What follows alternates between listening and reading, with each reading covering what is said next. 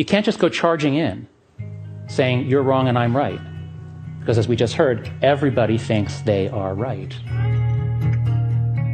This program is made possible by the members and donors to the show. To support the work we do and get members only bonus content, please visit the Contribute tab at bestoftheleft.com. Now, welcome to the award winning Best of the Left podcast with clips today from the You Are Not So Smart podcast, a TED Talk by Jonathan Haidt, and Bill Moyers in Conversation. We are all arguing, we're all bickering, we're all trying to get people to either see things our way or change their mind about the way they see things. And sometimes this is directed at uh, policies or it's directed at um, courses of action that we think that should be taken either by our institutions or by people who are in our friends and family. Or sometimes it's just, you know, uh, it could be as simple as saying, no, the new Star Wars movie was awesome. And I think here's why. And you lay it out.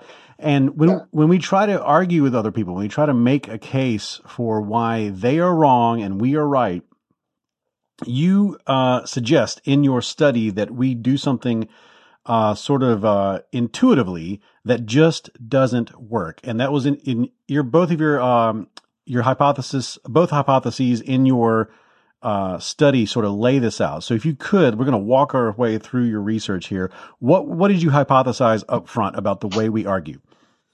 Sure. Yeah. So uh, uh, one of our intuitions going into this research is that this idea of the moral empathy gap probably presents a, a barrier to political persuasion. So, if it's the case, which we know it is the case, that liberals and conservatives tend to hold different moral values, and that moral values tend to uh, blind people to one another's perspectives, then this might help us understand why it is that liberals and conservatives tend to be so apparently terrible at persuading one another to uh, to agree with them and even to acknowledge one another's basic humanity, uh, which you know seems to be failing this year in particular. Uh, so, in a nutshell, we had this idea that liberals and conservatives, when they go to persuade one another on some sort of moral, uh, some sort of political issue, they tend to make arguments in terms of their own moral values. Uh, in effect, they persuade as though they were looking into a mirror making arguments that they themselves find persuasive rather than thinking effortfully about, you know, what's the sort of moral argument that's going to be persuasive to this person I'm talking with? You know, should I, what, what are the values of the audience uh, to this, this uh, persuasive appeal? Uh, and of course, this sort of reasoning neglects the fact that liberals and conservatives in the U.S. tend to care about different things. As, as we uh, as we mentioned, liberals care a lot about equality, fairness, protecting vulnerable people from harm. Conservatives care a lot about group loyalty, patriotism, respect for authority, purity. And uh, one way to think about this is that is to think that the very divided political topography of our country rests atop an equally divided moral topography.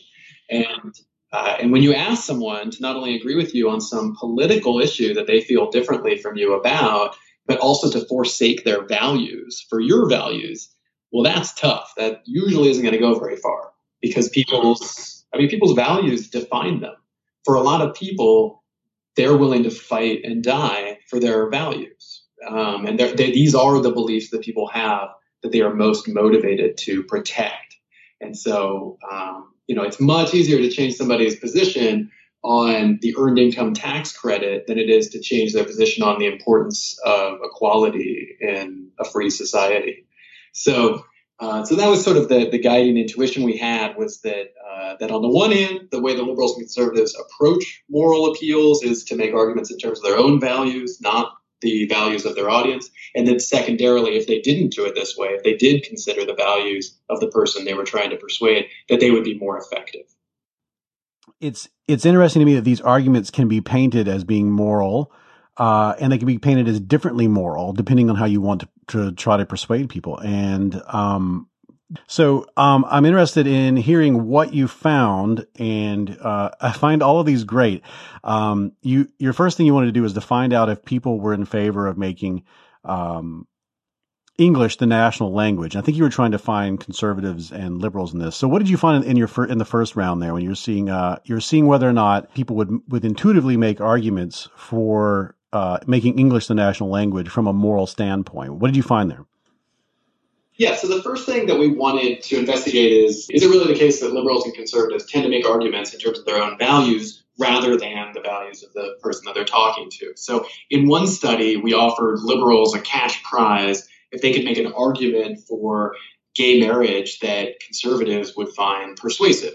And uh, what we found was that liberals overwhelmingly made arguments in terms of the liberal moral values of equality and fairness, or these are moral values endorsed more by liberals than they are by conservatives. So we found that liberals wrote things like everyone should have the right to love whoever they choose, and they deserve, they being gay Americans, deserve the same equal rights as other Americans. And overall, 69% of liberals, when we coded the arguments that they constructed, 69% made arguments in terms of a more liberal moral value, and just 9% used a more conservative moral value. And we also studied conservative in all these studies. We've tried to study it, you know, from both directions, and we found conservatives they weren't much better at this exercise. Uh, they tended to make arguments when we asked them to construct a persuasive appeal for why English should be the official language of the United States, a traditionally conservative policy position. Uh, they tended to make arguments in terms of conservative moral values like patriotism and group loyalty and respect for authority and so on. In fact, 59% of conservatives made arguments using one of those kind of values, and just 8% used values related to equality and fairness, uh, values that are endorsed more by liberals, uh, even though it's supposed to be liberals that, that they were targeting for persuasion. So, you know, you, you can see right away why we'd be in trouble with that kind of a scenario you know.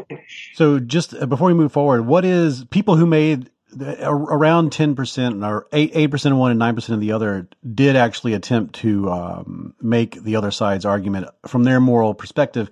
What is the conservative argument for same-sex marriage and what is the liberal argument for uh, making English the national language?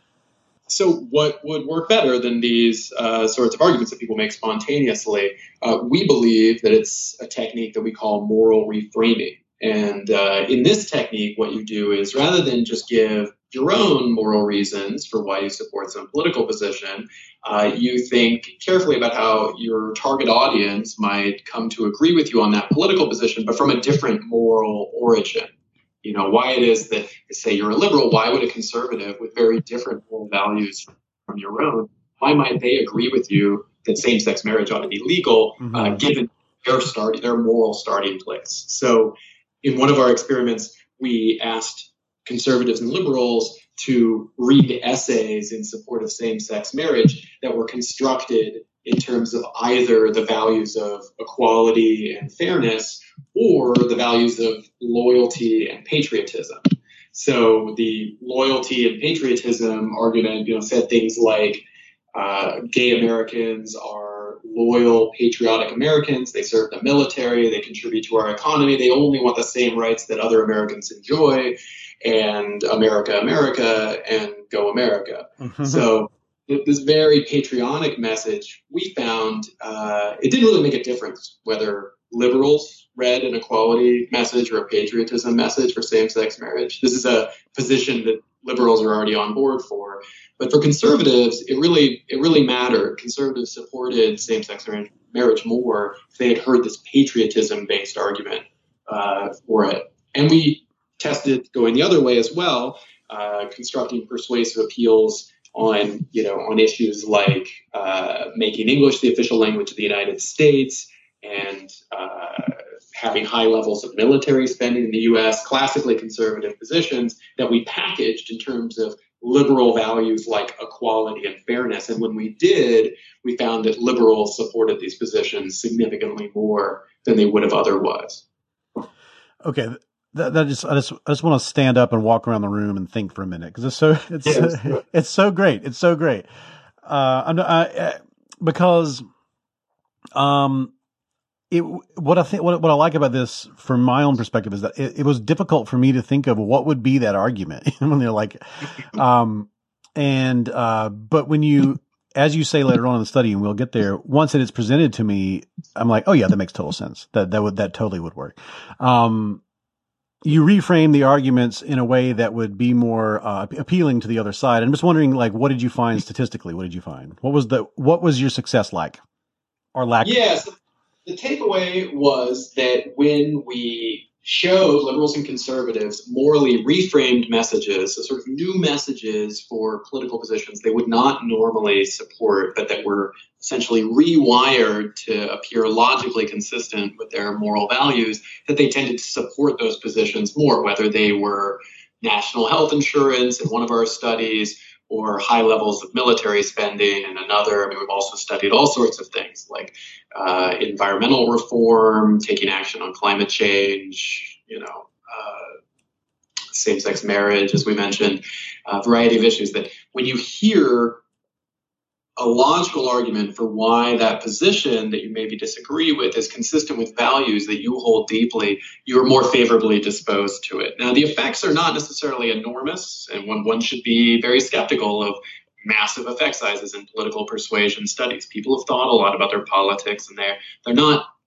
you know, ready to to to totally flip on most you know core political positions. But we did we do find really reliable effects. You know, when we go across different issue domains, we tend to find that there is a morally reframed argument there that, that could be made that would be persuasive.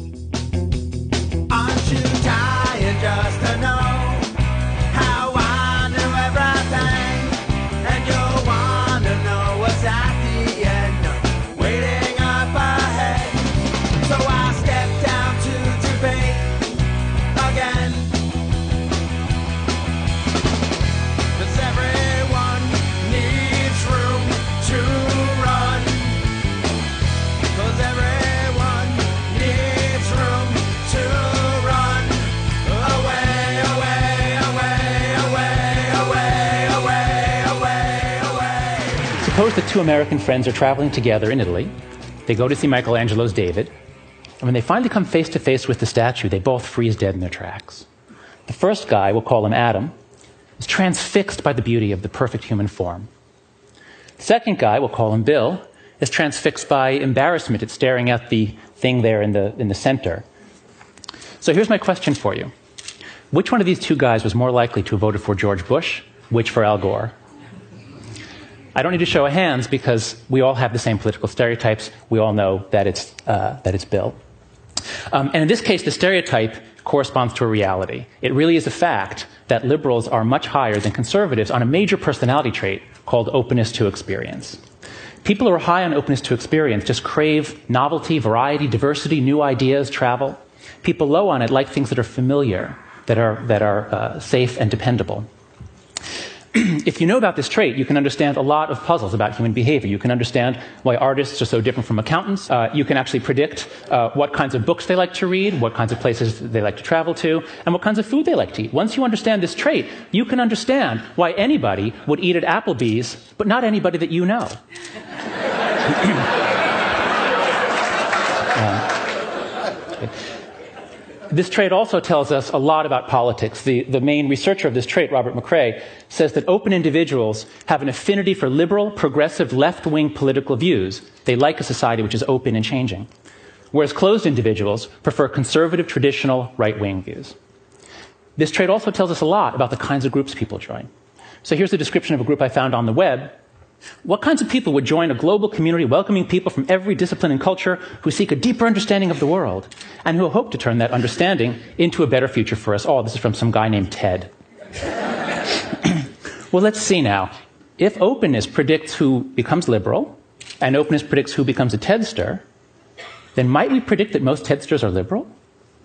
Let's find out. I'm going to ask you to raise your hand uh, whether you are liberal, left of center on social issues we're talking about primarily, uh, or conservative, and I'll give a third option because I know there are a number of libertarians in the audience. So right now, please raise your hand down in the simulcast rooms too. Let's you know, let everybody see who's here. Please raise your hand if you would say that you are liberal or left of center. Please raise your hand high right now. Okay. Please raise your hand if you'd say you're libertarian. Okay, about a do- uh, two dozen. And please raise your hand if you say you are right of center or conservative. One, two, three, four, five, about eight or ten. Okay. This is a bit of a problem. Because if our goal is to understand the world, to seek a deeper understanding of the world, our general lack of moral diversity here is going to make it harder. Because when people all share values, when people all share morals, they become a team. And once you engage the psychology of teams, it shuts down open minded thinking.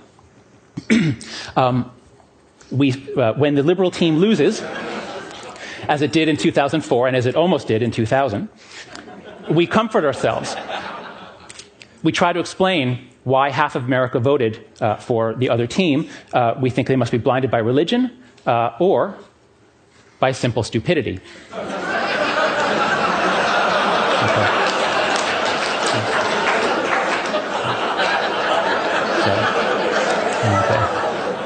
So, so if you think, if you think that half of America votes Republican because they are blinded in this way, then my message to you is that you're trapped in a moral matrix, in a particular moral matrix. And by the matrix, I mean literally the matrix, like the movie The Matrix. Um, but I'm here today to give you a choice. You can either take the blue pill and stick to your comforting delusions, or you can take the red pill, learn some moral psychology, and step outside the moral matrix. Now, because I know. Oh. Okay, I assume that answers my question. I was going to ask you which one you pick, but no need. You're all high in openness to experience, and besides, it looks like it might even taste good, and you're all uh, epicures. So anyway, let's go with the red pill. Let's take, let's study some moral psychology and see where it takes us. Let's start at the beginning. What is morality, and where does it come from? The worst idea in all of psychology is the idea that the mind is a blank slate at birth. Developmental psychology has shown that kids come into the world already knowing so much about the physical and social worlds and programmed to make it uh, really easy for them to learn certain things and hard to learn others. The best definition of innateness I've ever seen, this just clarifies so many things for me, is from uh, the brain scientist Gary Marcus. He says, the initial organization of the brain does not depend that much on experience. Nature provides a first draft, which experience then revises. Built in doesn't mean unmalleable, it means organized in advance of experience. Okay, so what's on the first draft of the moral mind? To find out, um, my, my colleague Craig Joseph and I read through the literature on anthropology, on cultural variation and morality, and also on evolutionary psychology, looking for matches. What are the sorts of things that people talk about across disciplines, that you find across cultures, and even across species? We found five. Five best matches, which we call the, found, the five foundations of morality. The first one is harm care. We're all mammals here. We all have a lot of neural and hormonal programming that makes us really bond with others, care for others, feel compassion for others, especially the weak and vulnerable, gives us very strong feelings about those who cause harm.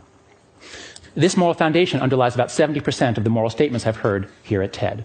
The second foundation is fairness reciprocity. Uh, there's actually ambiguous evidence as to whether you find reciprocity in other animals, but the evidence for people could not be clearer. This Norman Rockwell painting is called The Golden Rule, and we heard about this from Karen Armstrong, of course, as the foundation of so many uh, religions that second foundation underlies the other 30% of the moral statements I've heard uh, here at TED. Third foundation is in group loyalty. You do find groups uh, uh, in the animal kingdom, you do find cooperative groups, but these groups are always either very small or they're all siblings. It's only among humans that you find very large groups of people who are able to cooperate, join together into groups, but in this case, groups that are united to fight other groups. This probably comes from our long history of tribal living, of tribal psychology. Um, and this tribal psychology is so deeply pleasurable that even when we don't have tribes, we go ahead and make them because it's fun. Um. Sports is to war as pornography is to sex. We get to exercise uh, some ancient, ancient drives. Uh, the, the fourth foundation is authority respect. Here you see submissive gestures from two members of very closely related species. But authority in humans is, is not so closely based on, on power and brutality as it is in other primates. It, it's based on more voluntary deference and even elements of love at times. The fifth foundation is purity sanctity. This painting is called The Allegory of Chastity, but purity is not just about suppressing female sexuality. It's about any kind of ideology, any kind of idea that tells you that you can attain virtue by controlling what you do with your body, by controlling what you put into your body. And while the political uh, right may moralize sex much more. Uh, the political left is really doing a lot of it with food. Food is becoming extremely moralized nowadays, and a lot of it is ideas about purity, about what you're willing to touch or put into your body. I believe these are the five best candidates for what's written on the first draft of the moral mind. I think this is what we come with, at least a preparedness to learn all of these things. But as my son Max grows up in a liberal college town, how is this first draft going to get revised? And how will it end up being different from a kid born 60 miles south of us in Lynchburg, Virginia. To think about cultural variation, let's try a different metaphor. If there really are five systems at work in the mind, five sources of intuitions and emotions, then we can think of the moral mind as being like one of those audio equalizers that has five channels where you can set it to a different setting on every channel. And my colleagues Brian Nosek and Jesse Graham and I made a questionnaire, uh, which we put up on the web at uh, www.yourmorals.org. And so far, 30,000 people have taken, have taken this questionnaire, and you can too. Here are the results. Here are the results from about 23,000 uh, American citizens. On the left, I've plotted the scores for liberals. On the right, those for conservatives. In the middle, the moderates. The blue line shows you people's responses on the average of all the harm questions. So as you see, people care about harm and care issues. They give high endorsement of these sorts of statements all across the board. But as you also see, liberals care about it a little more than conservatives. The line slopes down. Same story for fairness. But look at the other three lines. For liberals, the scores are very low. Liberals are basically saying, no, this is not morality. In group authority, this stuff has nothing to do with morality. I reject it. But as people get more conservative, the values rise. We could say that liberals have a kind of a two channel or two foundation morality. Uh, conservatives have more of a five foundation or five channel morality. We find this in every country we look at. Here's the data for 1,100 Canadians. I'll just flip through a few other slides. The UK, Australia, New Zealand, Western Europe, Eastern Europe, Latin America, the Middle East, the East Asia, and South Asia. Notice also that on all of these graphs, the slope is steeper on in-group authority purity, which shows that within any country, the disagreement isn't over harm and fairness. Everybody, I mean, we debate over what's fair, but everybody agrees that harm and fairness matter. Moral, moral arguments within cultures are especially about issues of in group authority purity.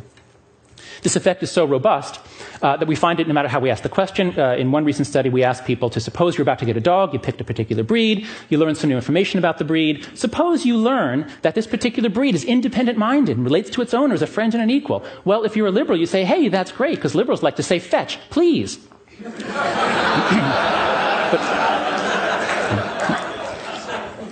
but if you're conservative, that's not so attractive. If you're conservative and you learn uh, that a dog is extremely loyal to its home and family and doesn't warm up quickly to strangers, for conservative, well, loyalty is good. Dogs ought to be loyal. But to a liberal, it sounds like this dog is running for the Republican nomination. So you might say, okay, there are these differences between liberals and conservatives, but what makes those three other foundations moral? Aren't those just the foundations of xenophobia and authoritarianism and Puritanism? What makes them moral? The answer, I think, is contained in this incredible triptych from Hieronymus Bosch, uh, The Garden of Earthly Delights. In the first panel, we see the moment of creation, all is ordered, all is beautiful, all the people and animals are doing what they're supposed to be doing, where they're supposed to be. Uh, but then, given the way of the world, things change. We get every person doing whatever he wants with every aperture of every other person and every other animal. Uh, some of you might recognize this as the 60s. but the 60s inevitably gives way. Uh, to the 70s, where uh, the uh, cuttings of the apertures hurt a little bit more. Of course, Bosch called this hell. Um, so this, this triptych, this, these three panels, portray the timeless truth that uh, order tends to decay, the truth of social entropy. But lest you think this is just some part of the Christian imagination where Christians have this weird problem with pleasure, here's the same story, the same progression, uh, told in a paper that was published in Nature a few years ago, in which uh, Ernst Fehr and Simon Gachter had people play a commons dilemma, a game in which you give people money, uh, and then on each round of the game, they can put money into a common pot, and then the experimenter doubles what's in there, and then it's all divided among the players. So it's a really nice analog for all sorts of environmental issues, where we're asking people to make a sacrifice, and they themselves don't really benefit from their own sacrifice, but you really want everybody else to sacrifice, but everybody has a temptation to free ride. And what happens uh, is that at first people start off reasonably cooperative. This is all played anonymously on the first round, people give about half of the money that they can, uh, but they quickly see, you know what, other people aren't doing so much, so I don't want to be a sucker, I'm not going to cooperate. And so cooperation quickly decays from reasonably good down to close to zero. But then, and here's the trick, Gachter said on the seventh round, they told people, you know what, new rule, if you want to give some of your own money to punish people who aren't contributing, you can do that.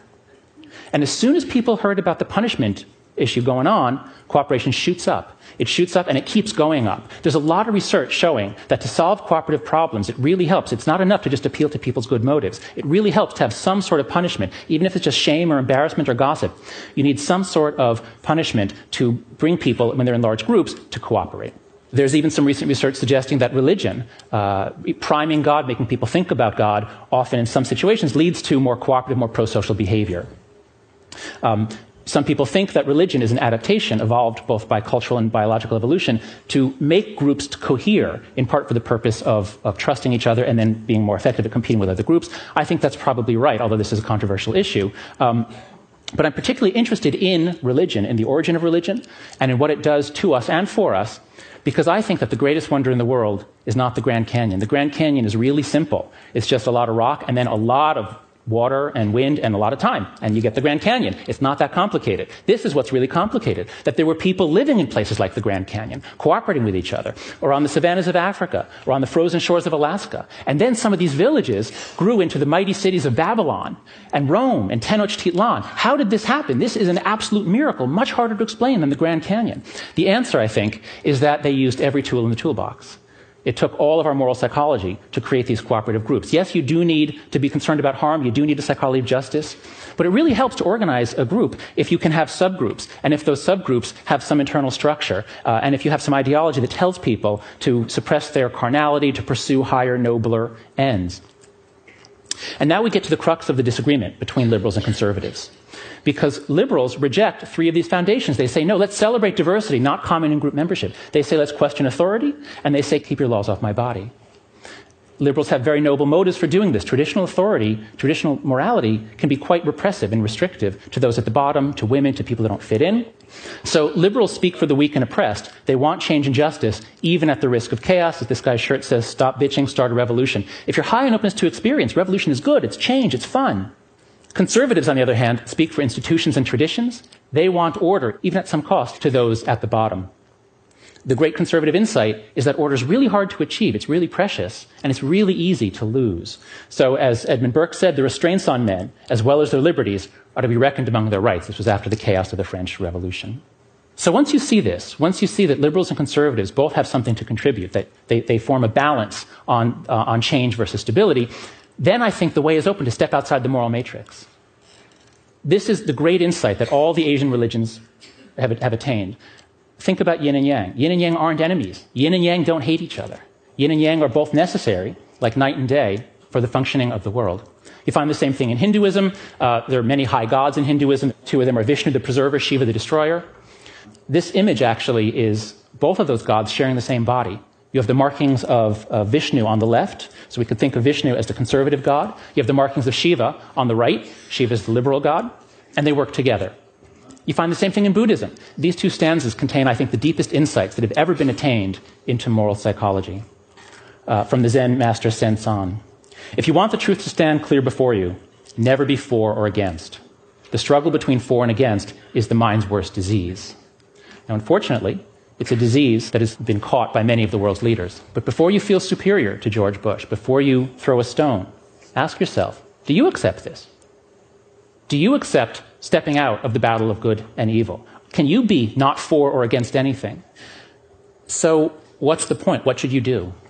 Well, if you take the greatest insights from ancient Asian philosophies and religions and you combine them with the latest research on moral psychology, I think you come to these conclusions that our righteous minds were designed uh, by evolution um, to unite us into teams, to divide us against other teams, and then to blind us to the truth. So, what should you do? Am I telling you to not strive? Am I telling you to embrace Sengcan and stop? Stop with this struggle uh, uh, uh, of for and against? No, absolutely not. I'm not saying that. This is an amazing group of people who are doing so much, using so much of their, of their talent, their brilliance, their energy, their money to make the world a better place, to fight to fight wrongs, uh, to, to solve problems. but as we learned from Samantha Power in her, in her uh, story about Sergio uh, Vieira de, de you can't just go charging in saying, You're wrong and I'm right. Because as we just heard, everybody thinks they are right. A lot of the problems we have to solve are problems that require us to change other people. And if you want to change other people, a much better way to do it is to first understand who we are understand our moral psychology, understand that we all think we're right. And then step out, even if it's just for a moment, step out, check in with Sengcan. Step out of the moral matrix, just try to see it as, as a struggle playing out in which everybody does think they're right, and everybody at least has some reasons. Even if you disagree with them, everybody has some reasons for what they're doing. Step out, and if you do that, That's the essential move to cultivate moral humility, to get yourself out of this self righteousness, which is the normal human condition. Think about the Dalai Lama. Think about the enormous moral authority of the Dalai Lama, and it comes from his moral humility. So I think the point, the point of, of my talk, and I think the point of, the point of TED, is that this is a group that is passionately engaged in the pursuit of changing the world for the better. People here are passionately engaged in trying to make the world a better place. But there is also a passionate commitment to the truth. And so I think that the answer is to use that passionate commitment for, to the truth uh, to try to turn it into a better future for us all.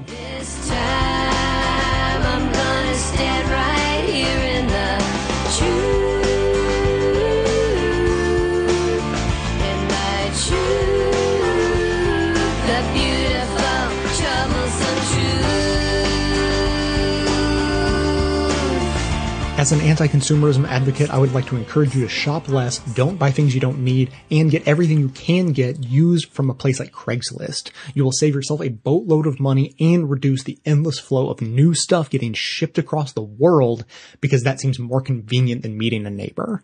Failing that, try a locally owned small business. Failing that, if you're left with no choice other than to buy something from a place like Amazon, then at least there's a way you can do it and support this show at the same time. Simply click through to amazon.com, amazon.ca, or amazon.co.uk from the banner at bestoftheleft.com and shop as you normally would. Better yet, click through on the link to your country's Amazon store only once and then bookmark that link to use every time you shop. Your shopping experience will be identical to normal. It will cost you nothing extra, but 7 to 8% of the cost of your order in soulless corporate blood money will be siphoned off and used to tremendously support the production of this show. Thanks for doing the right thing, whether that be rejecting consumption altogether, consuming sustainably, or at least consuming in a subversive way.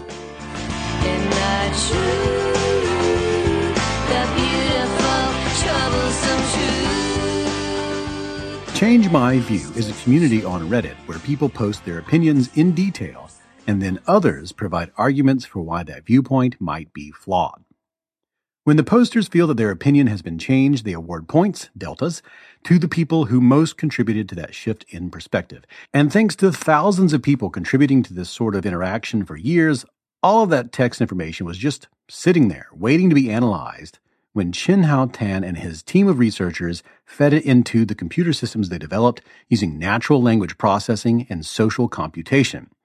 When they did that and pulled apart the resulting data, they produced a paper in 2016 called Winning Arguments Interaction Dynamics and Persuasion Strategies in Good Faith Online Discussions. Hao says that when it comes to the community's 35% success rate, the most important factor, aside from the fact that people who are willing to change their minds are gathering in one place, is that people must write out in detail what it is that they believe before the process can begin. And there is plenty of social science research to support the idea that simply elaborating your opinion can be all it takes to realize you don't really hold all that strong of a view.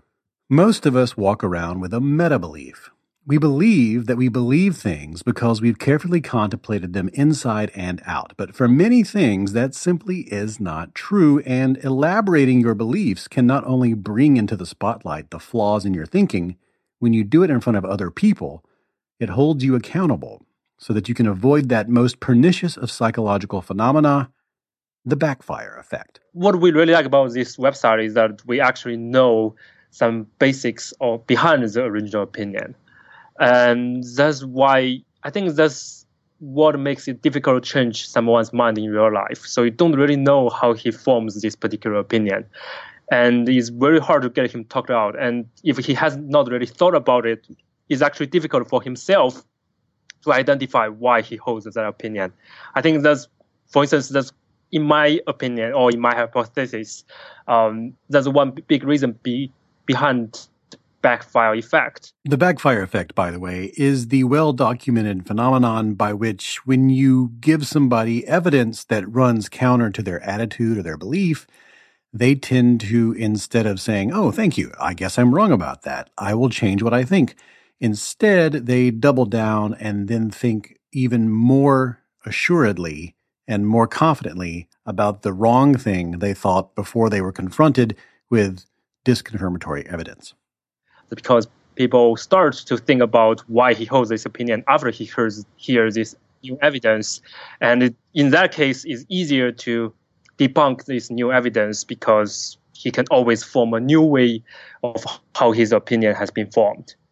Um, and in in change my view, this is very different. Uh, this person has thought about his opinion. He write down his reasoning, and he is harder to avoid acknowledging that some of this reasoning is problematic in some sense, given the counterargument raised by the other side.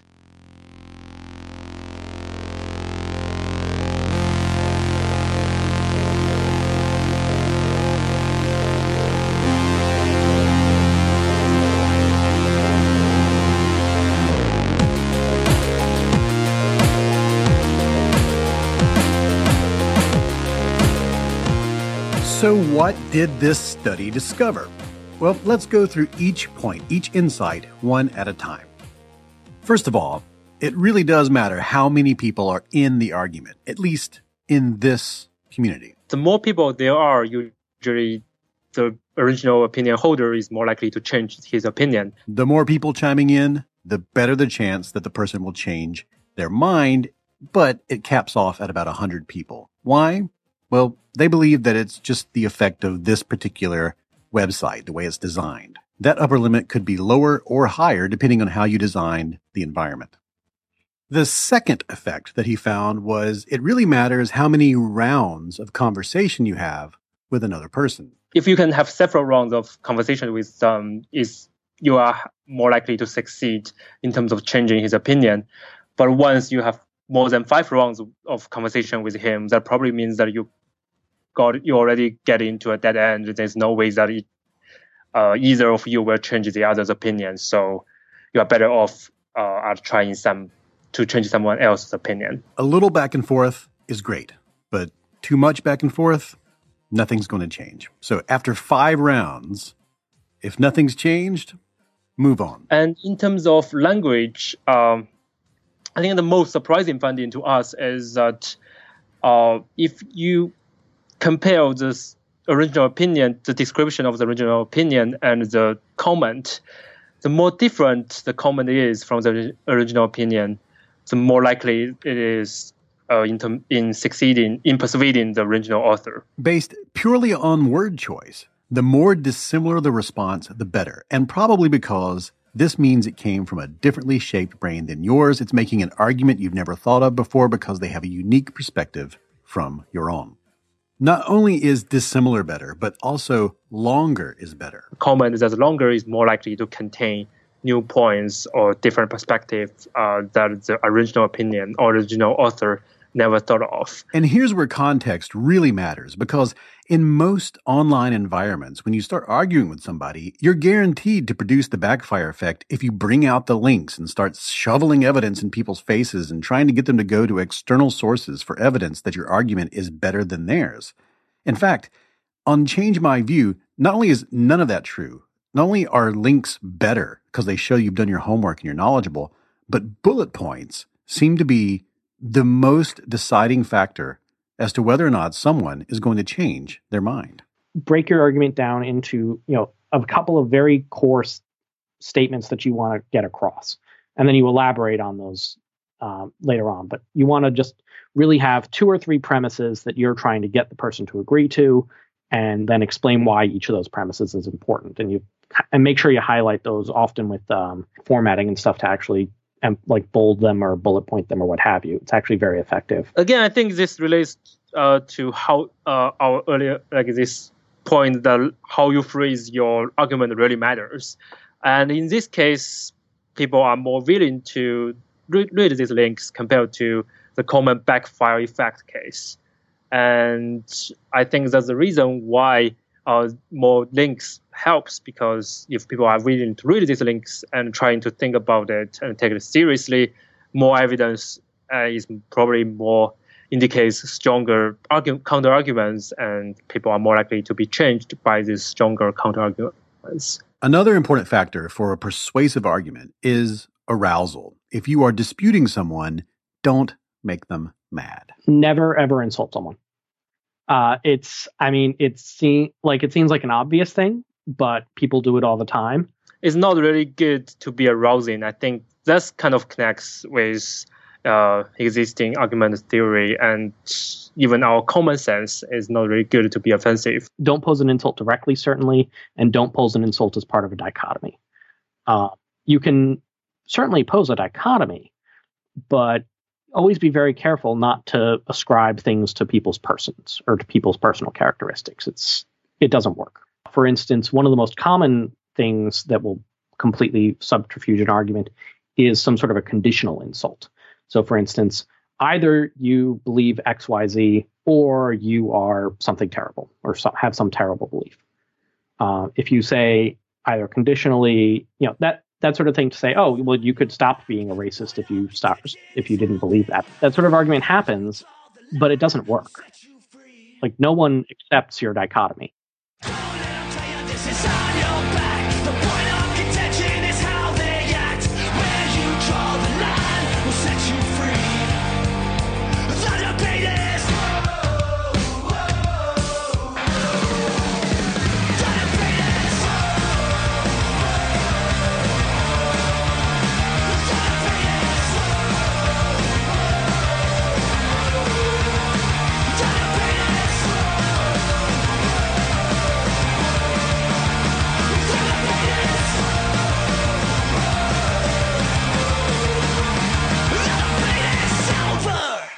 There's something else going on that intrigues me. I wanted to ask you uh, about.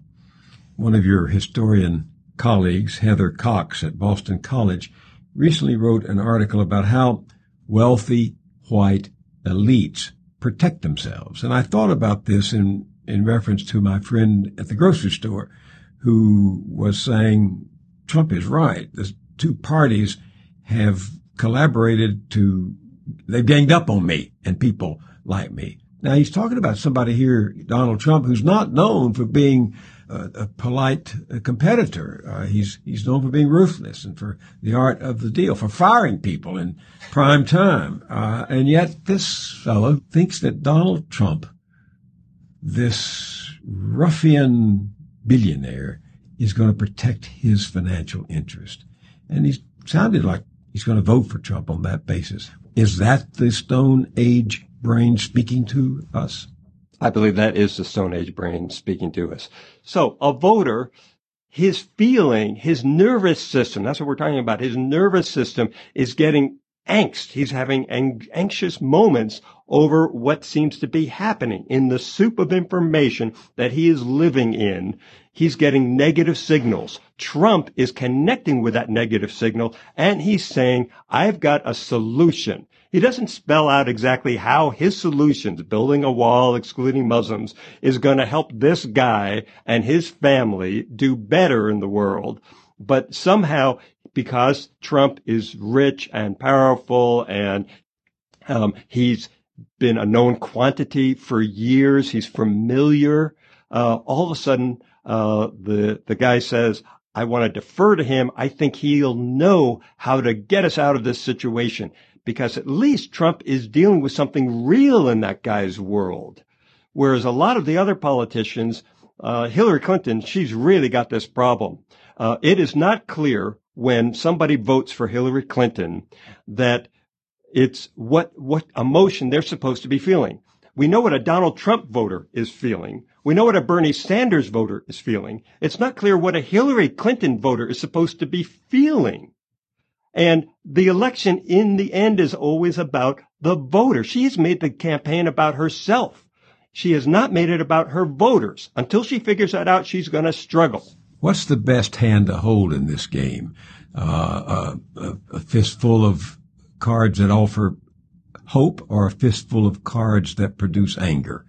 Which is the greater motivator, fear or hope? Fear and anger connect with people much more uh, viscerally than hope does.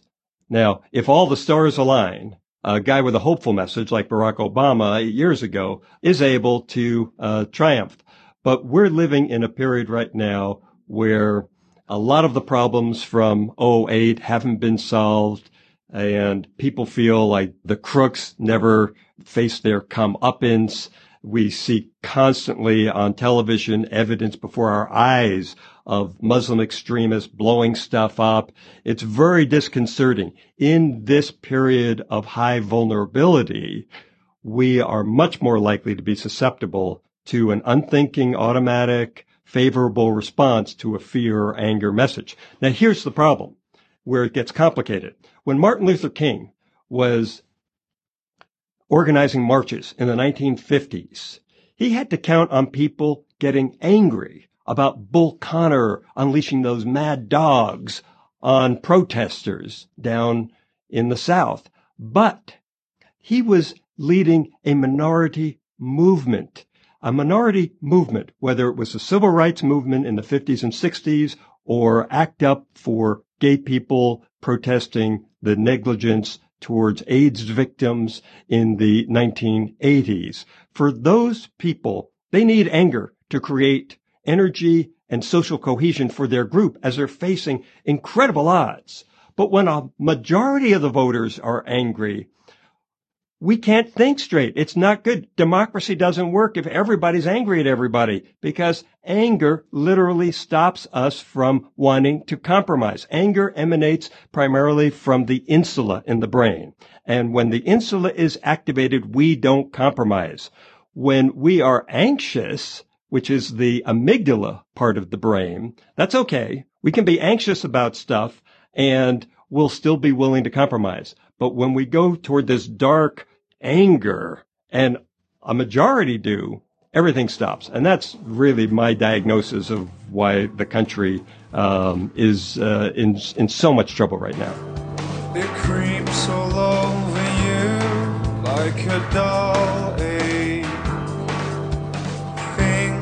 all the things your hands could make. It pulls you to the ground like soaking wet clothes. The change in your face when anger shows. I went to a Trump rally early on in, in the book process uh, before it was even before he was even being taken seriously, and I was like, "Oh, okay, he's just making these uh, he's he's doing he's using these he was making those arguments he was making those moral statements of that of loyalty and unity and um, a strong uh, uh, group of people who were patriotic. Like he was really really hammering away at, at the american conservative positions.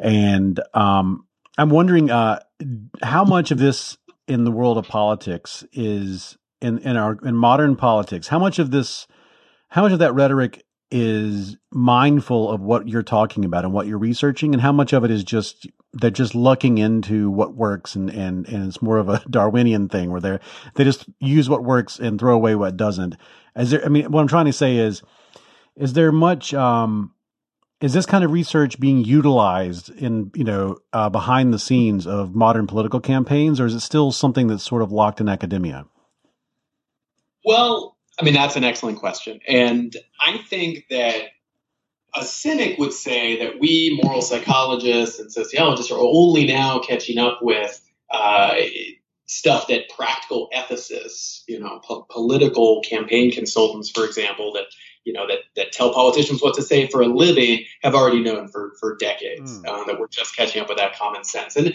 I think that there's some truth to that. I think that most political consultants would say, yeah, you want to move people to vote for candidate X instead of candidate Y, invoke some sort of moral reason, and that when you look at uh, these sort of you know famous failed political campaigns in history, uh, that it often happens when people lose track of the fact that you got to offer people some sort of fire, you know, to push them to the polls, yeah. to push them to phone bank and go door to door. You got to give them some sort of, you know, some sort of heat. It can't just be cold, calculated reason and evidence. Um, you know, this was one of the reasons people say that they voted against Al Gore, that he seemed like coldly rational and robotic. right. He, didn't have that heat, you know, which he did kind of develop later, which is, is sort of interesting for his personal trajectory. Yeah. But uh, we've specifically studied, you know, his pet issue of climate change, which uh, we believe is an issue that hasn't always thrived because it's often not couched in moral terms. It's couched in very sort of rationalistic, scientific terms, and that's persuasive to some people. But uh, for other people, they really need that heat, and it needs to furthermore agree with their moral values. Yeah. So, what is the strong? What is the strong moral argument? Uh, give. Let's give people some ammunition. What is the? What would you say is the? I mean, I know how to argue climate change to a scientifically literate person, and I pretty much know how to argue it to a liberal, to an American style liberal person, but I don't know the good conservative moral argument for taking climate change seriously. What what would you suggest there? Yeah, well, we ran an experiment on exactly this question a few years ago where we compared the effectiveness of a pretty conventional argument, a pro environmental argument that, that said we needed to protect the environment uh, for reasons related to, you know, caring for the environment, protecting it from harm. Uh, and these are this is the intuitive way to argue for it, right? It's called the Environmental Protection Agency for a reason. uh, so we gave people a message that said things like, "It's essential we take steps now to prevent further destruction from being done to our Earth." And in our research, we find that this is pretty much how, when people write op-eds in support of environmental protection, this is how they approach it. They make these kinds of arguments. And then we compared it with a very different message that made an argument that we need to protect the environment in order to protect the sanctity and purity of the environment. So in, in this message, we uh, said things like keeping our forests, drinking water, and skies pure mm. is of vital, vital importance, and we should regard the pollution of the places we live in to be disgusting. Uh, reducing pollution can help us preserve what is pure and beautiful about the places we live. And so this is an argument that's really meant to fit with the uh, purity, sanctity, and disgust uh, concerns and reactions of American conservatives. And we found that it was pretty successful, that conservatives who were presented with that purity, sanctity message tended to support environmental protection more. And they were even more likely to express concern about climate change, even though this message didn't even mention climate change. That's just like a related environmental issue.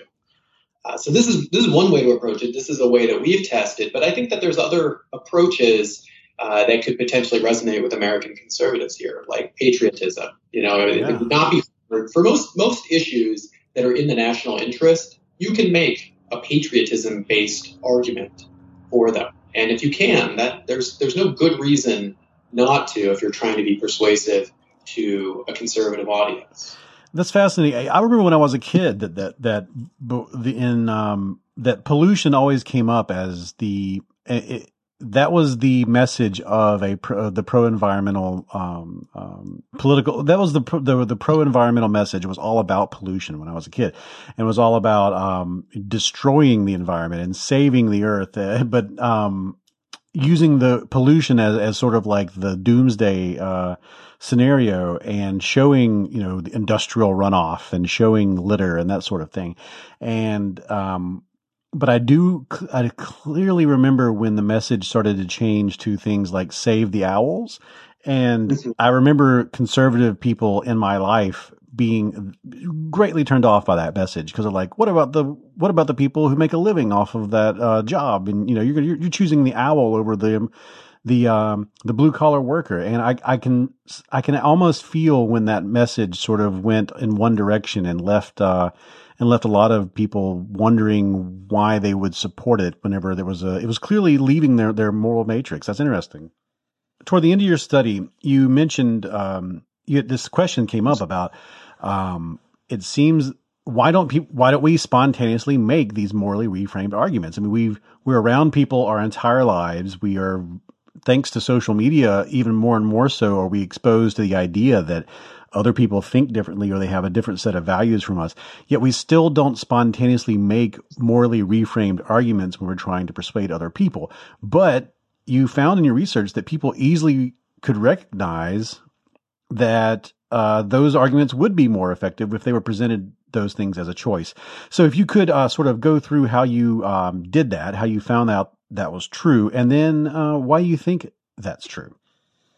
Yeah, so uh, so I think this is an excellent question of why it is that we don't just spontaneously make morally reframed arguments, like you know, because our research was very consistent. People do not tend to do, or the just a very small minority of people do this spontaneously. So when we think about barriers to this, I think a few things. So one, I think it's just hard to take the moral perspective of someone else. You know, somebody with different moral values than yourself. It's just very challenging to think through those values, but think from that new moral perspective that's not your own. Uh, and Matt Feinberg and I, we had this experience when we were we were constructing these morally reframed arguments, especially when we had to make ones. I mean, I'll just tip, tip you off. We're, we're both political liberals. And when we had to make arguments for conservative political positions in terms of our values, or when we went the other way, when we had to make arguments for liberal positions in terms of conservative values, it was very disorienting. It was very challenging because, in a lot of ways, it's really our first experience taking the moral worldview of people with very different values from our own. And I say this despite the fact that Matt grew up in Nevada, I grew up in Kansas and South Carolina. You know, we've been in political debates with conservatives, but this was probably really the first time we had sat down and really carefully considered the perspective of somebody with a really different moral, uh, you know, set of moral beliefs than our own, and that's that's kind of sad, you know, that we hadn't before. So, okay, so one is I think it's just, and it's also great. I mean, you're you're a you're a you're a scientist. you know, like yeah, no. like you you have your degrees, you're studying it, and even this is hard even for you. So that really says something about that. All right, go ahead. Yeah. Oh, it's no, it's a totally sad insight on humanity that we, like two moral political psychologists, had never really done this. You know, so so in any event, yeah, it is very telling. Uh, so that's one thing. There's this kind of cognitive block. It's very hard to do. And then two, I think there's also a motivational block because when you go to make a morally reframed argument, you really have to ask yourself, do I want to be totally through and through true to my principles, or do I want to be persuasive? Like, do I want to stick to not just the position that I hold, but the reason I have for it, or do I want to win? You know, like, do I am I willing to do what it takes to make a persuasive argument? And that means that you may have to make an argument in terms of a moral value that you don't really endorse yourself. And in reasonable minds can disagree on what the right answer to that question is, because people might feel that they just don't want to make an argument that seriously engages the value of religious purity because it goes against their values to even do that. And people might feel that they don't even want someone to just agree with them on the issue, but for different moral reasons, that they want the person to agree with them for what they consider to be the right reasons. And so, and I, I think that this second thing, the motivational block that some people face with moral reframing, relates to a larger dilemma in political behavior, which is uh, those things that motivate people are often the exact opposite of what makes them effective and successful politically. So it's emotion and outrage and visceral responses to immorality that get you fired up about an issue. Uh, but it's, uh, I think it's cold, calculated reasoning and strategy that are going to help you win. And this is a dilemma. This, this, this is a dilemma that social dilemmas, or excuse me, this is a dilemma that social movements face you know, how do you get people to not just show up for a rally, to set aside their self-interest to contribute to this cause, but then also conduct themselves intelligently and persuasively at that rally? And it's it's the same dynamic that we found in political persuasion. How do you get people not only to want others to agree with them, uh, but also set, set aside their own very fiery feelings about this issue to soberly consider another person's perspective and make an effective argument. Right. And that that, that hot and cold of moral persuasion is it's very challenging to navigate for anyone.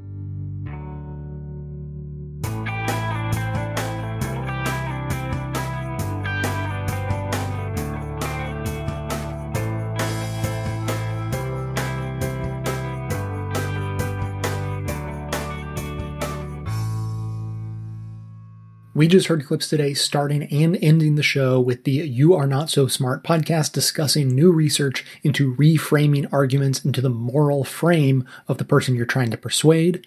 Jonathan Haidt's TED Talk focused on his research about the moral divides between liberals and conservatives. The You Are Not So Smart podcast also discussed research on the most effective ways to change a person's views. And lastly, Bill Moyers discussed the importance of appealing to voters on an emotional level. You can find links to each of these segments in the show notes for easy reference and sharing. And now we'll hear from you. Jay, Justin in Indiana. I feel like I'm calling you way too much. Chris is voicemail, Chris from Littleton, Colorado, I believe he said, uh, regarding college education, trade schools, blah blah. There's a long voicemail and a lot of a lot of issues involved in that one. But the one I want to touch on is the necessity for college education and his points on that. He uh, alluded to a lot of different things. One of them is that we need to focus on trade school. Kids with a, a lower mindset can go to trade school and learn trade and work with their hands, and that's all well and good for predominantly male, predominantly white working population. But you, you run into run into a lot of problems whenever you start thinking about women and minorities in those trades. And then the other issue is the, the level of pay. I mean, Chris was uh, insinuating that the pay for those jobs, trade jobs, are, are good, and they're dwindling like wildfire right now. It's just another oppression of the middle class.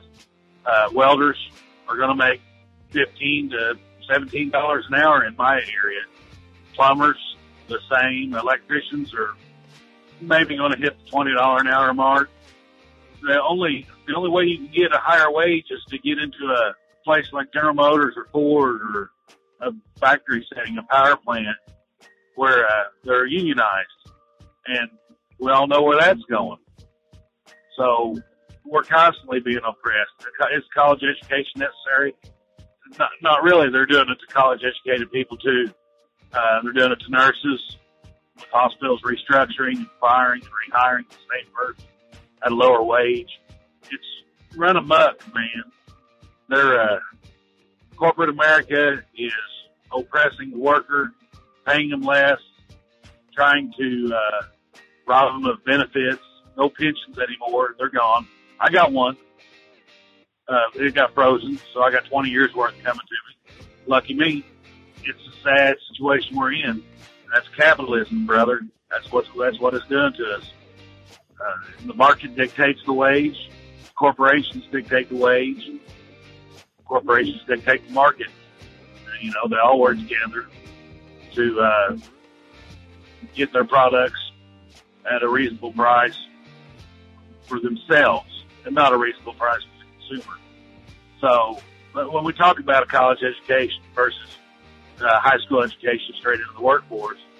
Uh, we're just talking to a wall. We're talking to ourselves. We're talking to progressives. It's, it's not going to matter. You know, if we can get a national minimum wage up to 13 bucks an hour, who's going to want to go bust their ass welding? Uh, which, you know, I, I'm a welder. Uh, who's going to want to go bust their ass doing that? Doing plumbing, crawling in houses, under houses. Who's going to want to do it? whenever you can go do something a lot, a lot less impactful for the same money. And that's not going to change. It's not going to change until we change something uh, above us. Uh, that's where all the activism comes into play. That's where our voices need to be loud. We need to call our Congress people, not write them, call them so they have to hear you and, and take action try to change the situation. So that's my two cents. I hope I made a little bit of sense out of that. Have a great day.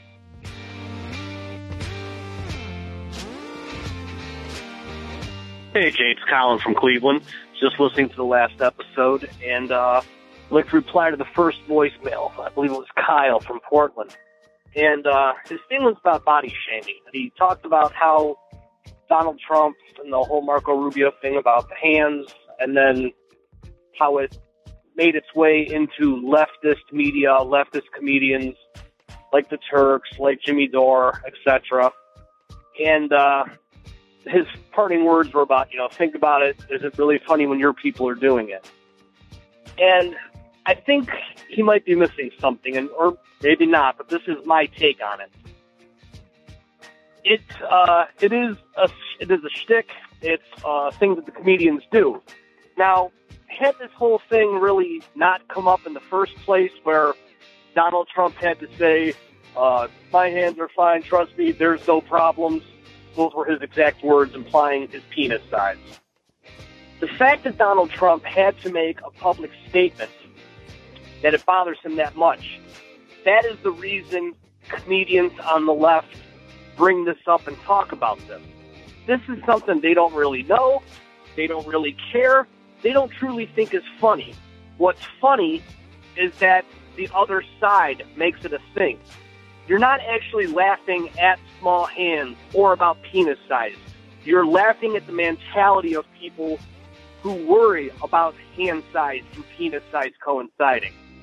So uh, again, I think sometimes on the left we just get a little too uh, uptight, I guess, for lack of better words, about you know commonplace gags and how we uh, talk about things. I just uh, I don't want us to start uh, second guessing ourselves all that much, trying to be these complete PC warriors when you realize that you're not making fun of the actual body shaming. You're making fun of the mentality that buys into the body shaming. So, Jay, that's it. Love the show.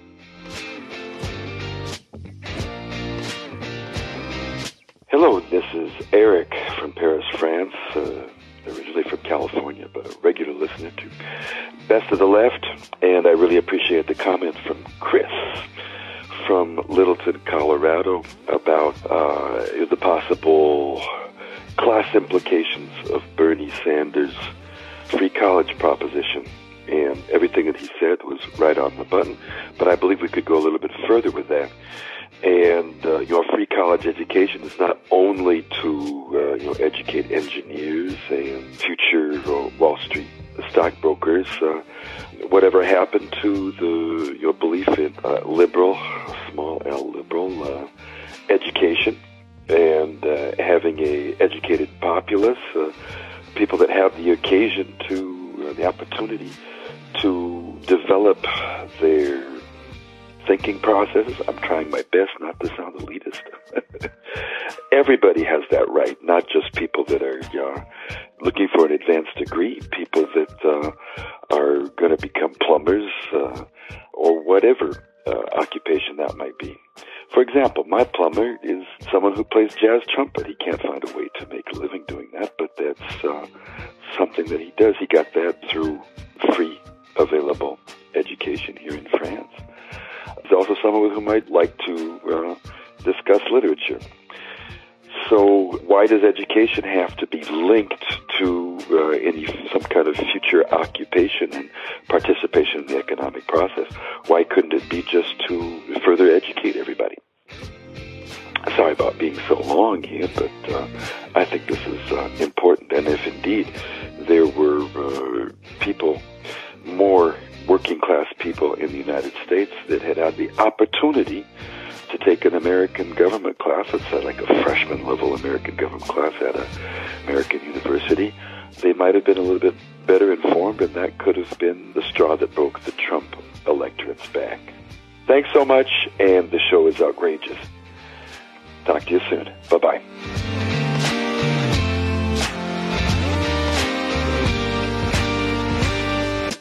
Thanks for listening, everyone. Thanks to the volunteers who help gather clips to make this show possible. Thanks to Amanda Hoffman for all of her work on our social media outlets and activism segments. And thanks to all those who called into the voicemail line. If you'd like to leave a comment or question of your own to be played on the show, simply record a message at 202 999 3991. Now, over the past several episodes, it's very possible you've been uh, hearing me ask for voicemails explaining things in a new way. And, and, I just left it at that. You know, just put a new twist on something, explain it in, in a different way. And the one call that we got that impacted me the most was from Dave in Olympia. He, he calls in pretty regularly, and he connected some dots between uh, two completely different groups uh, and the resentments that they both have for very different things, but sort of demonstrated the similarities between them. There was uh, basically racial minorities uh, have been expressing resentment over the concept of allyship, and it's a little bit complicated to, to get into at the moment, but he sort of explained that uh, concept. And then over in another category, uh, poor people, just of all races, and poverty programs, and how there's actually a very strong undercurrent of resentment about programs that are trying to help people. And the through line between these is this this sort of I think mostly unintentional condescending tone that can be interpreted uh, in, both of these concepts, uh, the concept of allyship and the concept of poverty programs. And so he clarified that for me in a really valuable way. I thought it was really excellent. And uh, this whole experiment, this, you know, asking people to call in and, and give explanations like that was inspired by one of the clips that we heard on today's show, the You Are Not So Smart podcast and their episode Change My View. And, uh, you know, I heard that show sort of breaking down scientifically this is how you change people's minds. This is how you convince people of things. And one of the you know elements at play was to have multiple people in the conversation because that increases the likelihood that someone's going to come along and give a slightly different explanation in a way that really registers for someone uh, that just wasn't happening before when they were talking to someone else. So I thought if we can get the most number of people possible, giving the most uh, sort of different angles on the same points being made, but you know, just being made in different ways, that that could be really helpful to increasing understanding, increasing just the chance that people are gonna, uh, you know, really get the points uh, that are being made. And then later, uh, they put out that same show, You Are Not So Smart. They put out another episode about the moral frames and expanded, you know, on that same concept further, like it, trying to convince people of things is much more effective when you can really see things from their perspective and speak to that perspective instead of to your own. And so I would love it if this show could just become a wash in good ideas like that, reframed arguments, uh, like the ones that have already come in, but not just reframed for progressives, but also reframed for conservatives too. I want to be very clear. I, I hope this episode was clear, but I will be doubly clear that understanding a conservative perspective or arguing your point in a conservative moral frame is not the same as negotiating or meeting in the middle or anything like that. You don't have to sacrifice your values uh, to make an argument that will be more convincing to someone who has a different moral framework than you. This is certainly not meeting racism halfway or meeting discrimination halfway or, or meeting any kind of oppression halfway. That's not what this is about. This is about reframing to try to be more convincing and sort of bridge that understanding gap that, that we have right now. I want any conservatives listening to hear about the kinds of policies that we want reframed into a perspective that may resonate more with them. And I want any progressive listening to hear those same arguments and then, and then be armed with those, armed with that information so that they can have more effective conversations with their friends, family, coworkers, stalkers, whoever uh, they're talking to about politics and and be more effective in those conversations uh, with people who are never going to listen to this show. So, are you now, or have you ever been a conservative? Were you raised conservative? Maybe a religious conservative, uh, but you've converted along the way somewhere and you're progressive now? Or do you just have a conservative family, but you understand where they're coming from pretty well, and so you can speak conservative pretty fluently? If any of that matches you, if you think that you can add some value to this conversation, then I am drafting you into service. All of the rest of us can benefit from your knowledge. Uh, you know, it, it's a sad fact, but it's still a fact that we are a profoundly divided nation right now. Uh, so much so that we barely understand what the other side is saying. We don't know where they're coming from. So if there's anything that I and, and this show can do to help bridge that gap of understanding, then I really want to give it a try. And it's not like there's a resource out there already that I can just go to and pull from to translate progressive arguments into conservative ones and then tell you about them. Uh, so we sort of just have to do this ourselves and, and crowdsource the whole thing. Um, so if you think you can be part of that, please call in and call in often. Break down some arguments for progressive causes in conservative moral frameworks or just reframe for, you know, progressives, uh, as we've been doing over the last few weeks. you know, if this goes well, who knows? Maybe we'll be the ones who end up creating that resource guide, you know, a, a political translation dictionary for a divided America. And as they made clear on the You're Not So Smart podcast, use bullet points. Apparently, that is incredibly effective for helping make your argument. Use bullet points, call and leave your message. Second thing today, just real quick, of course, I always want to encourage you to become a member of the show and help support the work we do. And members get access to special members only bonus content. And the last episode uh, that I put out of bonus content is very fitting for this whole conversation. I was sort of mulling over the idea of really truly being able to understand another person's perspective. And, and, you know, I'm not just talking empathy, I'm not just talking about getting to know a person well or understanding their frame, but fully, fully being able to get into their head and understand their history and their experience and everything that's happened to them that's helped them construct their personal frame through which they see the world. So I told a couple of stories about two very different groups of people uh, that I've been hearing about in the news or elsewhere. Uh, one was a, a, group of native peoples from the Pacific Northwest, and the other was this newly emboldened group of white supremacists we've been hearing a bit about in the news. And just try to imagine in both of these cases how incredibly difficult it would be to really and truly fully understand their perspective. So I just went on sort of a uh, a thought salad, threw together some ideas uh, that I've been mulling over for a while. So for that and all of my previous members episodes, you can sign up under the contribute tab at bestoftheleft.com. And more good news is that PayPal is not the only payment option if that matters to you. So you can just get details on that page. So keep those comments coming in. The number again, 202-999-3991. And that is going to be it for today. Thanks to everyone for listening. Thanks to those who support the show by becoming a member or making one-time donations, as that is absolutely how the program survives. Of course, everyone can support the show just by telling everyone you know about it and leaving glowing reviews on iTunes and Stitcher.